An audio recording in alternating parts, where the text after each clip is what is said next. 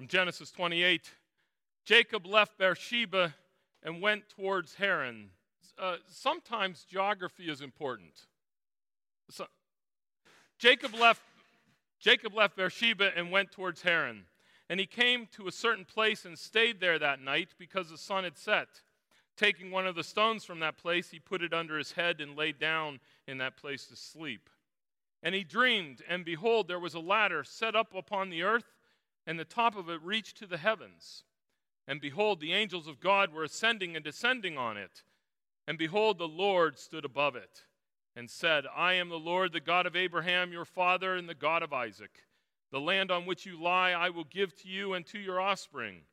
Your offspring shall be like the dust of the earth, and you shall spread abroad to the west and to the east, to the north and to the south. And in you and your offspring shall all the families of the earth be blessed. Behold, I am with you, and I will keep you wherever you go, and I will bring you back to this land, for I will not leave you until I have done what I have promised you. Then Jacob, awoke from his sleep and said, Surely the Lord is in this place, and I did not know it. And he was afraid and said, How awesome is this place! This is none other than the house of God, for this is a gate of heaven. So early in the morning, Jacob took the stone that he had put under his head and set it up for a pillar, poured oil on the top of it. He called the name of that place Bethel, but the city, name of the city was Luz at first. Then Jacob made a vow, saying, If God will be with me, and will keep me in this way that I go, and will give me bread to eat and clothing to wear, so that I come again to my father's house in peace. Then the Lord shall be my God, and this stone which I have set up for a pillar shall be God's house. And of all that you give me, I will give a full tenth to you. This is the word of the Lord. Thanks be to God. God, we do once again give you thanks, and we would pray that you would bless the meditation of our thoughts and our minds, that you would fulfill every desire and purpose that you have for us, strengthening us by your word, we pray, in your Son's name. Amen. Please be seated, and if you would, grab your Bibles, turn to Genesis 28. Genesis 28. As I mentioned, geography is sometimes really important. Uh, I don't know why this is the case. I think um, I have some vague memories of feeling lost when I was a kid and being very panicked about being lost and being nervous about that. Uh, my father's also a land surveyor, so between the two of them, maybe this is where I get my, my desire always to know where I am. If Kelly and I travel somewhere, I always am checking out a map. I'm always looking at things. I like to know where the cities are in relationship to each other, the road system that connects. I, I like to know where I am. Uh, and, and that's maybe particular to me, but that's okay. Lots of times, it really doesn't matter specifically where you are. And that's certainly the case when you come to something like in verse 10 here of our text before us. Verse 10 Jacob left Beersheba and went towards Haran. My guess is that 99% of the time, when you read a verse like that, your mind does what everybody's mind does. Okay, Jacob was up and he was moving around. He went from one spot to another spot, and that's about all there is to it. And we don't focus, we don't spend a whole lot of time saying, well, where exactly is this place or where is that place and those kind of things. We're not overwhelmed by the actual geography of the matter. That doesn't strike us, that doesn't hit us as important. It's really important for us today. So, quick geography lesson, all right? Here is uh, the Canaan land. This is the land of the promise right in here. And so this is where God has led Abraham and has promised Isaac and all of his descendants. This will be your land right here. This is Canaan land, the promised land. And right towards the bottom, not all the way at the bottom, but close to the southern part of this spot, so down here somewhere is Beersheba. Beersheba is that land where specifically Abraham settled. Now, Abraham traveled throughout the land, but when he wanted to settle down, he settled in Beersheba, which again is kind of at the southern portion of this land right here. And so this is where he settled. And remember, when Isaac, his son, needed a wife, Abraham said, Now don't let, he said to his servant, don't let Isaac, leave this land. This is the land where Isaac is supposed to stay. Go find him a wife somewhere, but don't let him leave. He needs to stay here in this land. And indeed, Isaac ended up settling right there in Beersheba, right next to his father, right with his father. So, Beersheba, that southern part of the geography, is kind of the center spot for this. Now, Jacob, we're told in verse 10, Jacob leaves Beersheba. Now, we've kind of talked about Jacob before. Um, a couple weeks ago, I talked about Jacob and I referred to him as a bum. And last week, Doug referred to Jacob as a scoundrel. Uh, Doug's much more classy than I am. So we're going to go with scoundrel. J- Jacob is a scoundrel, and you can see part of his scoundrelness all the way through here. If you'll remember, he stole Esau's birthright. Then he went ahead and stole Esau's blessing, his brother's blessing. And so there's great animosity here. And so what happens is, again, Jacob is living down here at the southern part of Canaan land, and he knows that there's frustration between he and his brother. And so we're told that Jacob leaves Beersheba and goes to Haran. Now, here's where geography counts. And if you're a real close reader of the Bible, you will have remembered that Haran is where Abraham was originally from. Uh, originally, he was from Ur, but then he spent some time in, in Haran. Haran is about 400 500 miles northeast. So this is Canaan land, we're talking, you know, up here near the lights. That's how far away Haran is. And this whole passage, everything that we're about to see, is built around this simple geographic reality that God called Abraham to live in this place, promised that this place Canaan land would be the spot of his blessing, a spot of his descendants, the spot where God would dwell with his people. And here we see Jacob going from here, the southernmost part of this blessedness, way out of range, going back to Haran. Verse 11, then we are told of the dream, the beginning part of the dream here. So he, that is Jacob, Jacob came to a certain place and stayed the night. Now, I, I, I, caught me right off the bat just because I made such a big deal out of verse 10, where the geography is so important. Then you get to verse 11 and it's completely vague. Jacob came to a certain place. You know, he just comes someplace. And normally I would have just passed on that, as I expect many of you would have when you're reading the text, and you would have thought, okay, it's just it's just some unnamed spot someplace where Jacob stops for the night. And he, and he, but when you go to verse 19, I think it's verse 19, when you go to uh, when you go to verse 19, you find out that indeed there was a city there where he stayed. It was the city of Luz, which really was the second most powerful, the second largest city in all of Canaan land at that time. So, why is it that, why doesn't the biblical author tell us, hey, look, he was traveling from, from Beersheba, he's going up to Haran, and he stops at Luz on the way and has this great dream? And I think it's because of exactly the point that God is trying to communicate to Jacob through this experience. Now, we're going to talk briefly about the dream, but a lot of people fixate on the dream here but the dream is part of this whole entire story that starts with the recognition that Jacob is fleeing the presence of God. He is running away from all of those promises that God has given to Abraham and to Isaac. He is betraying everything that he was told was his for all of these good things. And he's on his way there. And so he stops at a certain place. And I think it's vague because it's intended to communicate the message that God is going to communicate is exactly that. This is not rooted to a place. And behold, I am not rooted to a place. We're going to talk today about two theological terms transcendence and immanence.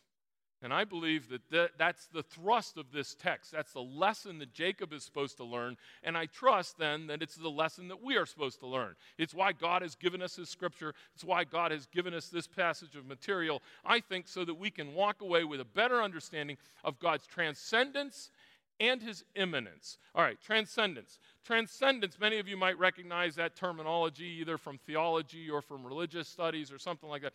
Transcendence is the idea that God is wholly other. He is completely far beyond. He is above and beyond everything that we can think and imagine. He is separate. He is distinct. He is not anchored to creation. He is not part of creation. He is above and beyond all creation. He is separated from all things. And because of that, that carries certain understandings for us who appreciate God that way. God is sovereign over all things, He is beyond all things. He is not trapped in this world, He is not stuck by the circumstances that stick to us and separate to us. And yet, at the same time, God is immanent. Now, God's immanence, again, a theological term, this is almost the exact opposite. As a matter of fact, you can usually set up the idea of transcendence and immanence as opposites. Immanence is the is the connectedness, it's the interwovenness, it is a recognition that God is not just far beyond, God's not up in heaven, that God is woven into all of His creation, that He is intimately connected with everything that is going on here, that He is tied so completely with the presence of His people that it's impossible to imagine there's a separation that is there. God is both transcendent and He is immanent. I want you to imagine a red car a completely red car. Go ahead, quickly, everybody, put in your mind, that's a red car. Okay, you got a red car? All right, now what I want you to do is put in your mind, imagine a yellow car. Okay, you got it? That's a yellow car. So you got a red car, you got a yellow car. Now I'm going to tell you they're the same car. They're the same car. Now your mind immediately does something. It, I've got a couple of people shaking their heads, which I appreciate. That's part of it. Okay? You can't have a completely red car and a completely yellow car. So our minds tend to do certain things. We kind of say, okay, it's it's mostly red with a little bit of yellow, or it's or it's part red and it's part yellow, or sometimes it's red and sometimes it's yellow, or maybe it's just orange. It's a mix of the two of them together, and that's kind of thing. And when we come to face to face with the fact that our God is transcendent, above all things, separated from everything, the judge, the sovereign over all things, and then at the same time, that he is intimately woven, connected, tied to each and every one of us. What usually happens is that we do that same red car, yellow car thing in our minds. We, we sit there and say, well, maybe he's not that transcendent. He's just sort of transcendent. Or he's transcendent some of the time and he's immanent sometimes. Or maybe he's just kind of a smudge of both of them. And the scripture will never let us do that. The scripture says, listen, this is your God. Your God is holy, completely, totally other. And at the same time, he is completely, totally immanent with you. The temptation we have to take his transcendence and to make it smaller by saying, well, God's up there in heaven. He's just a really, really, really big me. He's a big human being. So he's kind of like us. He's really like us. He's just bigger and powerfuler. Powerful, more powerful. He, he's no, that's that's not right or his immanence. Okay, we know God is omnipresent, he's everywhere, so he's here, he's next to us, and stuff like that. But that's only in kind of this mystical, weirdo way. You know, no. When we talk about God's immanence, we talk about everything that God is. Everything that God is. Woven intimately with every step you take. That's the immanence and the transcendence of our God. Take a look with me, if you would, at verse 12. Verse 12, and Jacob dreamed. And why did he dream? Because he was using a stone as a pillow. So he has a headache. Of course, he dreams. And behold, there was a ladder set up on the earth, and its top reached into heavens. Behold, the angel of God were ascending and descending on it. And behold, the Lord stood above it. Now, I want you to, uh, to catch this for a second because it's slightly it, it, you can see it in the phrasing, even in English, that something weird is going on. There's a ladder, not that rises from the earth and stretches into heaven. That's specifically not what the language is. The language is that the ladder comes down from heaven and it is touching upon the earth. Think about the difference between that. Some of you know the old kids' song, you know, We Are Climbing Jacob's Ladder and now it's stuck in my head. I'm sorry if it's stuck in yours, because it's all wrong. We are not climbing Jacob's ladder. Jacob's ladder is exactly the opposite. It is set up not from us to God, but it is set up from God down to us. And the picture is that the angels are ascending and descending. It's this, the imagery of the messengers of God, it's God's presence itself. Very often, the Old Testament uh, uses the angels as a picture of God's presence itself. God is ascending. God is the one who is immanently connected with everything that is happening, and yet He is the one who is standing above in the clouds. He is the one who is standing above up in heaven. And so you've got this transcendence, and yet you've got this immanence of the whole thing that, the, that Jacob here is dreaming. He sees and he is told, hey, this is who God is. God is wholly other. He is up in heaven, He is far and away, but He is the one who is coming down and walking and present with me. And you can see that then as the text goes on in verse 13. God then says, uh, the Lord then says, I am the Lord, the God of your Abraham, your father, God of Isaac. The land on which you lie, I will give to your offspring, and your offspring will be so numerous that they'll spread across the earth, and then through you, all the families of the earth will be blessed. And this is something that we have heard how many times?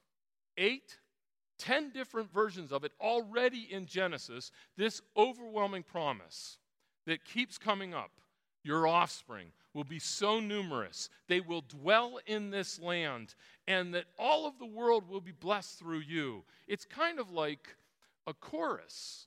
By this point in the game, we all kind of know the chorus. That was a new song, kind of, that Brendan did, or at least it was new to me. Was that new, the last one, to most of you? But I heard some of you singing by the time he got to the chorus the last time through because we'd heard it enough time, you can start to pick it up a little bit. Um, the other day, Kelly and I went on a car ride, uh, and we just caught an oldie station by accident, and it's amazing how you know all of the choruses. You know, they all come back to you, and you're singing along from the 1970s and stuff like that. Well, that's because you hear it over and over again. This is this chorus. This is this repetition of God's covenant promises. Hey, remember, in this land here, you will dwell and experience my blessings. In this land here, you will have an outpouring of people. And in this land here, through you, all the nations will be blessed. Jacob, where are you going? Where are you going? But God adds to this promise. Look in verse 15 because this is really, this is the first time he kind of adds this tag to that constant, uh, repetitious, that constant chorus that we hear over and over again. God's going to bless the whole world through Abraham and Isaac. But in addition to that, in verse 15, he says, Behold, I am with you. I will keep you, and I will bring you back to this land. Now, this is new. Listen to what God is saying here Jacob, you are leaving. You are leaving my promises. You are leaving my covenant connection. You are leaving what you know you are supposed to be doing. Where are you going? And, and, and remember, I am the sovereign one over everything. I am the transcendent one. But I am also intimate with you, walking closely with you, so I will be with you. Now, my mother used to always threaten me, you know, when I die, I'm coming back to haunt you the rest of your life. Okay? And, and so there's a thought in there that what is God saying to Jacob? Hey, it doesn't matter where you go, I'm going to be there to watch. That's not it at all. It's exactly the opposite. He's saying, Jacob, here is where my will is for your life. Here is where you are to be. Here is where you are to live and experience the fullness of your life. But if you go to Haran, if you leave for Haran, know this I am with you. I am with you not to haunt you, I am with you to bless you. And then he says, And I will keep you.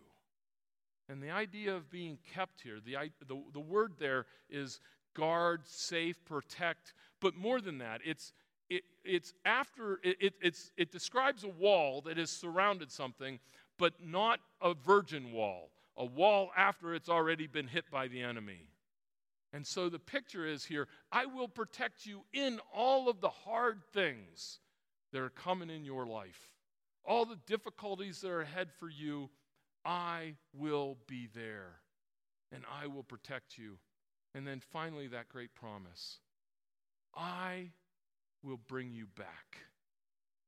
And I will bring you back. That transcendent God that says, I am sovereign over everything, says, and I am intimately, so intimately connected to you that no matter where you go, no matter what you do, no matter how far you stray from exactly the spot that I want you to be in, I will be with you. I will keep you. Not that you won't experience bad things, but I will keep you. And I will bring you back. And Jacob, in a flood of realization, in an overwhelming sense of, oh my gosh, if this is my Lord, then I never want to leave him. Then wherever he is, I'm going to stick right here, and this is where it is. Jacob, in a recognition that turns his whole world around, says, I'm no longer going to be a, what's our word? Scoundrel. I'm no longer going to be a scoundrel. I'm going to be a good guy from now on. Completely muffs it all over again. Look at what he says here when he, when he awakes.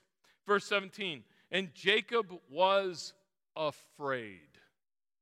Now, fear before our God is not a bad thing. Fear before our God is something that the scriptures uh, reiterate over and over again. It's a fear, a reverent fear. It's an awesome fear. It's a, it's a recognition of, yes, there might be terror, and that might be appropriate, but it's a terror, it's a, it's a fear that is nevertheless given over to God. It's, it's one, man, I can't wait to worship you because of who you are. But Jacob here is just scared. He's terrified about what is coming. And so Jacob wakes and he says, How awesome is this place? Now listen to what he says. How awesome is this place? This is none other than the house of God, the gate of heaven. What was God trying to make the point? I'm everywhere. I'm never going to leave you no matter where you go. And Jacob says, Oh, you're here. You're stuck here in this place. I'm going to make a house for you here. I'm going to make this a, a, a, a, a, temple for you in this place. I'm going to make the, the, the, the, the stone that I slept on is going to be the footstone of your, of your worship and stuff like that. He's completely missing the point. Jacob is caught up in the fact that he's had an experience with God in this place. And so the place is important. And then what does Jacob do, by the way? You know what's ha- coming here. He says, Hey, God is in this place, so I'm leaving and going on to Haran, which he does. He goes on to Haran. He completely misses the thrust of this text, of the thrust of God's point that he is transcendent over all. And you can tell how badly he misses it by the vow, part of his worship, an imperfect worship that he gives. In verse 20, and Jacob made a vow saying this. Now, when I read this, read it like a scoundrel, okay? Read it and see if you can't identify the scoundrel in your own heart. Is there anybody in this room that hasn't worshiped imperfectly in a in a terrible scoundrel like way, exactly like this. Listen to what Jacob says. Well, then, that's the translation early in verse 20. Well, then, if God will be with me, and if he will keep me in this way that I will go, and if he will give me bread to eat and clothing to wear, so that when I come again to my father's house in peace, then okay, God will be my God.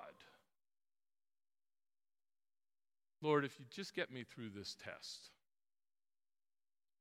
Uh, that's, that's one that I use numerous times. That's why I'm a pastor. No, I'm kidding. Uh, you know, God, if, if just if you if you could just heal my loved one, if if just this worked out better in my work relationship, if I just had some peace and calm in my family, if you would just do this change in my loved one's life, then man, I'll do anything I can for you. That kind of transactional Christianity, transactional, you do for me, then I will do for you, is the antithesis of what the Bible puts forward. Every time you catch yourself doing that, you are playing the scoundrel. You're playing the bum. Because God has spent his time revealing that he's a transcendent one and he's the immanent one. And no matter where you go, he's going to be transcendent over all of those things. And no matter what you do, he's going to be intimately connected, immanent with every step that you take. Why? Because he has promised that he will be with you. He has promised that he will keep you. He has promised that he will bring you back. And that's the only thing that matters. Not what you do, but what he has decided to do. And He has decided for you today to call you to this place, to grant you His gift of grace, of being in this place to worship Him right now. I beg you, if you have not turned your life over to that Lord, if you are not walking intimately with that God, if you are on the way to Haran and you know it's not the spot for you, turn around now give your life to the Lord. Take that scoundrel that is so intimately woven into your heart, confess it before God, and you will be amazed at the blessings. You will be amazed at the peace. You will be amazed how much you sense and feel again anew today that He is with you. He will keep you, and He will bring you back to Himself.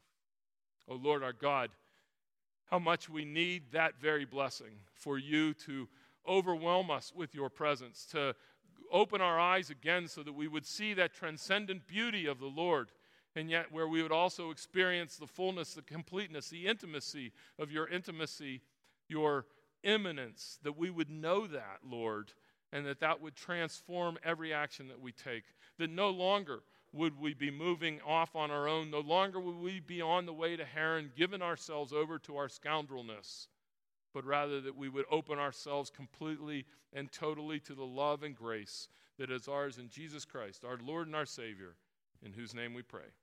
Amen.